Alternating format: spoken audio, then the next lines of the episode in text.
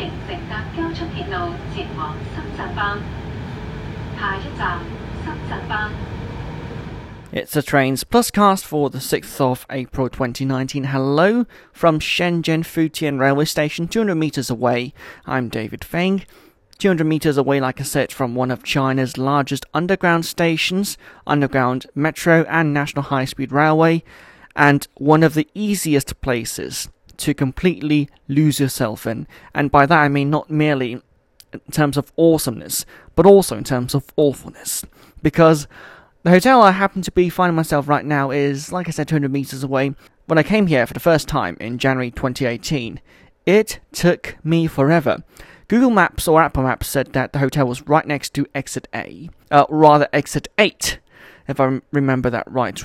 And um, it really took me half an hour to find where on earth the thing was. Turns out exit 8 was not even opened back then. And um, do you know how I managed to finish the whole thing off? Simply took a taxi. So when I came this time, I headed straight for the taxi rank. The cabbie's like, your hotel's 200 meters away. And I'm like, you know what? Last time I spent half an hour looking for the thing. I'm going to take the easy way out. So in case you're listening and you're in the signage or design business, please do stations with all exits built and opened, and please do something about the signage. There are more dummies traveling on the rails than you might think could be the case. Let's take a look though at the news that made headlines this past week.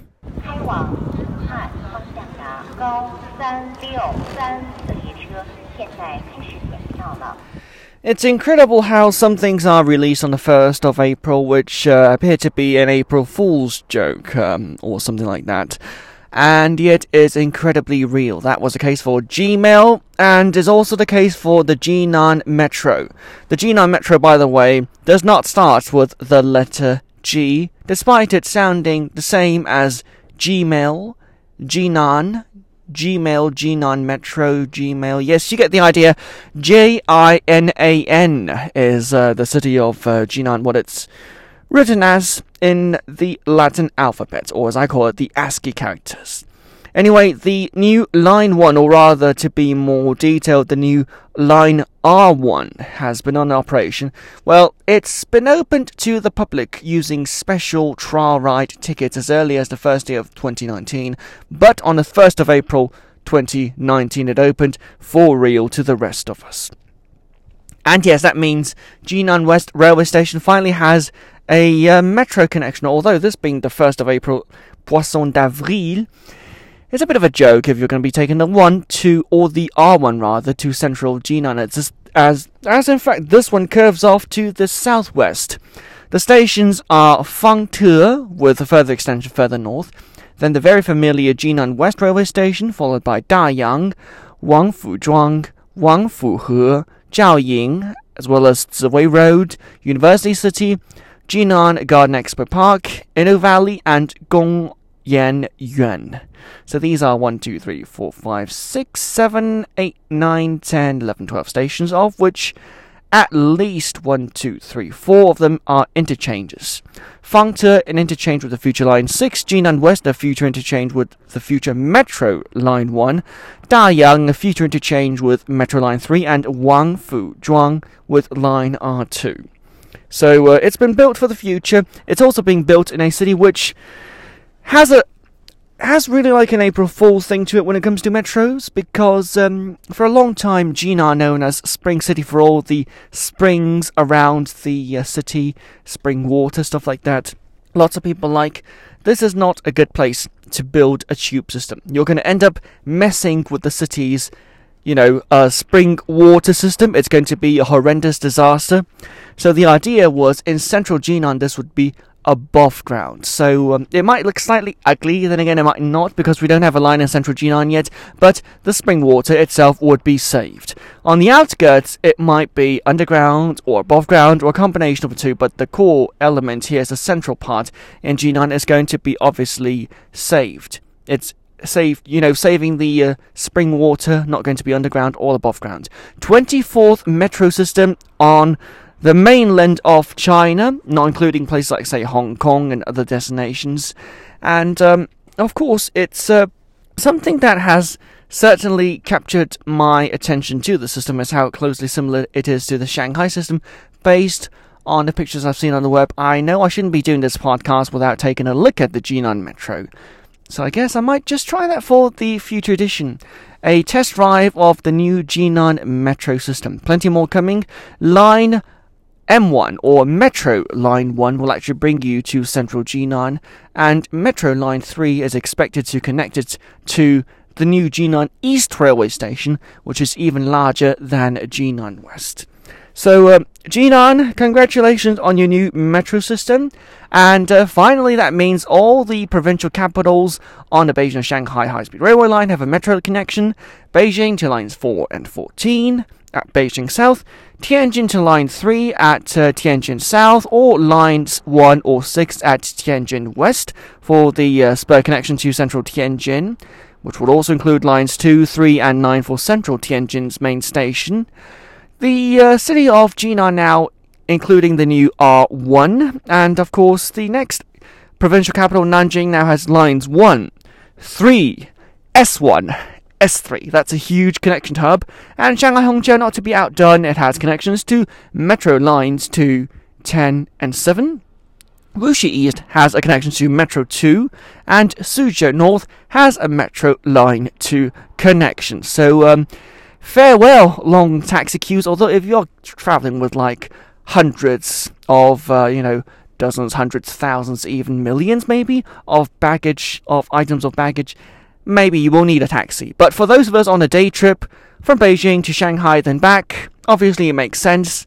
Take the 0700 departure, get to Shanghai by noontime, take the metro, get the 1900 departure, get back to Beijing by midnight, it's all metro.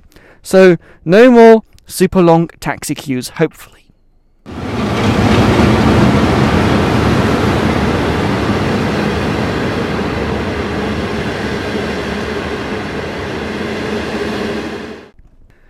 So, continuing on with this whole Poisson d'Avril thing, and I believe we're on to something quite new.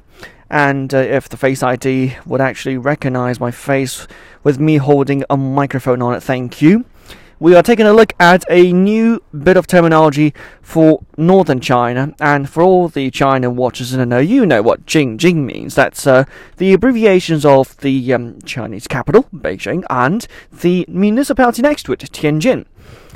But what would, you know, what, what would Jing Jin Xiong be? And what is this Xiong thing?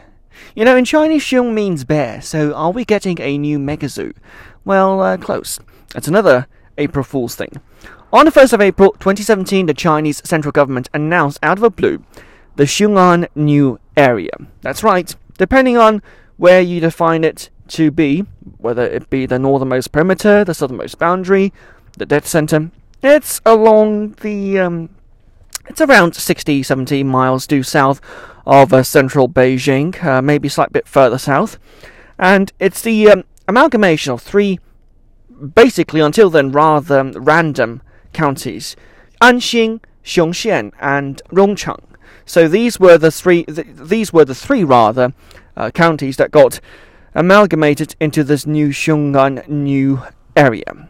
Um, two years ago, most of us were thinking, well, was Beijing pulling on left? These days, two years onwards, no one's really laughing anymore. That's because they've come with lots of transport solutions they are building a new line from Beijing via Daxing International Airport, which will be reality in September 2019, continuing, for, no, continuing rather further south towards Xiong'an, probably central Xiong'an as well. Although on the map it looks like more rather eastern Xiong'an. And in that line, we'll also see another connection from Beijing, this one bypassing the new airport, and the lines will then continue further down towards central southern China all the way to Hong Kong, by the way, which is a massive new line. So Xiong'an is also going to get a new connection from Xiong'an itself to uh, Tianjin, and that too will go via um, Tianjin. I would be looking at um, more southerly Tianjin if I wasn't mistaken, but it would end up by the seaside in Binhai. And uh, that too, oh, by the way, Tianjin is getting a new line out from central Tianjin to Cangzhou. Because there are two bits of the Beijing Shanghai High Speed Railway line which seem to take forever to travel between Tianjin South and Cangzhou West, and from Cangzhou West to Dezhou East. So lots of people are like, there's a huge, there's like about 50, 60 miles of nothingness. So we needed like an intercity solution anyway. So Tianjin's getting a few new high-speed lines, as if the current ones weren't enough. There is also another line. When when I, when I use the word cricket, I mean full of turns, uh, full of turns, nicks, bends, and stuff like that. And that is exactly how you describe a new intercity line from Beijing to Tianjin. This one goes further north or east of the current line. It starts in Tongzhou, not at Beijing South. It then winds itself through this bit of present-day Hebei, which is sandwiched between Beijing and Tianjin, and then it goes to a district further east of the current day Wuqing district, which is what the current Beijing to Tianjin intercity line has as its sole intermediate station. This one takes the route via Baodi. Then also goes via Tianjin Airport or Binhai International Airport, as is the case with the current present day intercity route from Beijing to Tianjin. There's going to be a new spur line off there, and then both end up at Binhai, which is pretty much the end of the route because it's pretty much the seaside, unless you proceed further northeast towards northeastern China. Plenty of new routes as well. There's also um, some other people are also saying we could extend this line, so either we extend it or we give it a new branch so it goes actually towards Tangshan, or we do a second line which does indeed go towards Tangshan. Because right now Beijing to Tangshan uses the conventional old direct railway line without passing through Tianjin. You could pass through Tianjin, you'd lose a few more minutes because it's a high speed line. But for the direct line, right now it's classic only, even though they use higher speed trains. Anyway, a look at Beijing, Tianjin, and increasingly the strategically important part of northern China known as Xiong'an New Area, the Beijing to Tianjin second high speed railway line, which is the one that goes via Hebei and Baodi. We had been thinking about this as early as a few years back. Works were expected to start in 2016. It didn't happen. It's slowly going to happen now. It's no longer the breakneck speed we had around the Summer Olympics in 2008. But at least I can take consolation in the fact that people are still are still building something here in northern China. So really never really a boring or dull moment.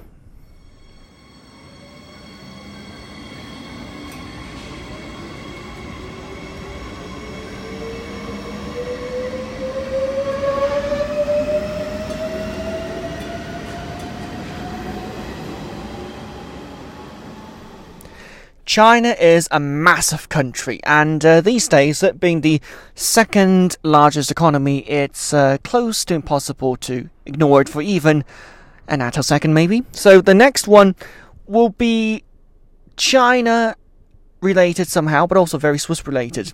And the reason I'm doing this is uh, the reason I'm describing it as such is because I'm referring to the mobile payment system called Twint. Twint is not a Chinese system but it is a system which there is compatibility. Well, according to the German Wikipedia, this whole Twint thing seems to be um, acceptable uh, for Alipay and WeChat Pay. This is what it says on the German Wikipedia. Damit Alipay und WeChat Pay auch in der Schweiz akzeptiert werden kann, wurden die QR-Codes untereinander kompatibel gemacht. Well, first of all, what on earth is Twint? Well, if if you've ever used WeChat Pay or Alipay, you basically pay with your mobile phone only. Now with Twint, it's slightly different. Um, I believe I've never tried Twint out before, but if I'm hearing it from the correct sources, there's also um, sort of like Bluetooth beaconing, but uh, you can also pay, of course, via uh, QR codes, which is what you pay in China anyway via WeChat Pay and Alipay. These days, you go to the uh, railway station and you can actually buy your tickets using the machine. The machine just, you know, spits out a QR code at you. You scan that with your mobile device and um, you just pay by that. And it looks like, unless I am horrifically mistaken, or just simply ignorant, because I've been unfortunate never to have used Twint before, being a Swiss expat in Beijing, um, that Twint is pretty much the same thing. You scan a QR code and you pay using your mobile device. Now, what is all this mess about, uh, or rather this fuss about Twint? That's because the Swiss Federal Railways are finally accepting Twint. That's right, you can finally now pay your railway tickets in Switzerland using Twint. As if Twint was the sole option, there are also the usual suspects Visa, MasterCard, American Express, Diners Card, and, um, or rather Diners Club, and Post Finance Card, which is the Swiss Post, its banking system, and its bank or post bank card. Of course, the other options are, of course, My One Reka, which are local uh, methods of payment, and the Monatsrechnung, which is the very traditional uh, monthly um, payment slip that you get. Payment slips in Switzerland are also going digital or are getting digitized, but for now they're still the very 20th century classics. There is a uh, big part on the right hand side and a semi perforated smaller part on the left hand side. The right hand side is what actually goes to the uh, uh, payment receiver, basically, or the post office. They receive that and then they keep it for their records. The uh, mini snippet you get, or the stub you get on the left hand side, is for your records only. That part doesn't look very big, it's like credit card size and stuff like that. Switzerland is finally using Twint, uh, which is accepted in Switzerland only, it seems. Uh, and the reason why I'm saying I've been unfortunate not to actually um, try out Twint is uh, because simply I live outside uh, I live outside Switzerland, and I found out the hard way that unless you live in Switzerland or in the neighboring countries like say Liechtenstein, France, or Germany, you cannot sign up for Twint. That's right. No matter what happens, you cannot sign up for Twint. Ah, not very good. But then again, I've got other ways to pay: Apple Pay, card, cash, and hopefully, uh, if I run out, if I run out of that, the wife but usually I pay for her travel instead. So uh, that's not a very viable option. Anyway, good to see the Swiss Railways using their own home-grown, or rather Swiss-grown payment method to make or to allow you to pay for your own Swiss railway travel tickets. And uh, finally, meaning that cash will be a thing of a past. Well, not really. Um, think about it this way there is sort of like a uh, backlash towards going completely cashless in China. For example, right now, um, there are increasing number of car parks where you can only pay using Alipay or WeChat Pay. Now, the funny thing is, because Twint is supposed to be compatible with Alipay or, or WeChat Pay, unless I'm totally mistaken, that's the other thing. Could I try Twint payment in China? I think the answer is more likely to be no than yes, but it's also a question of what if? What if?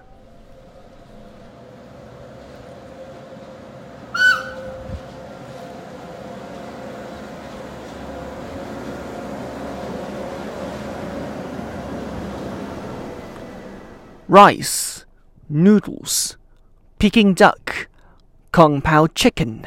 Um, what else? Um, oh, good heavens.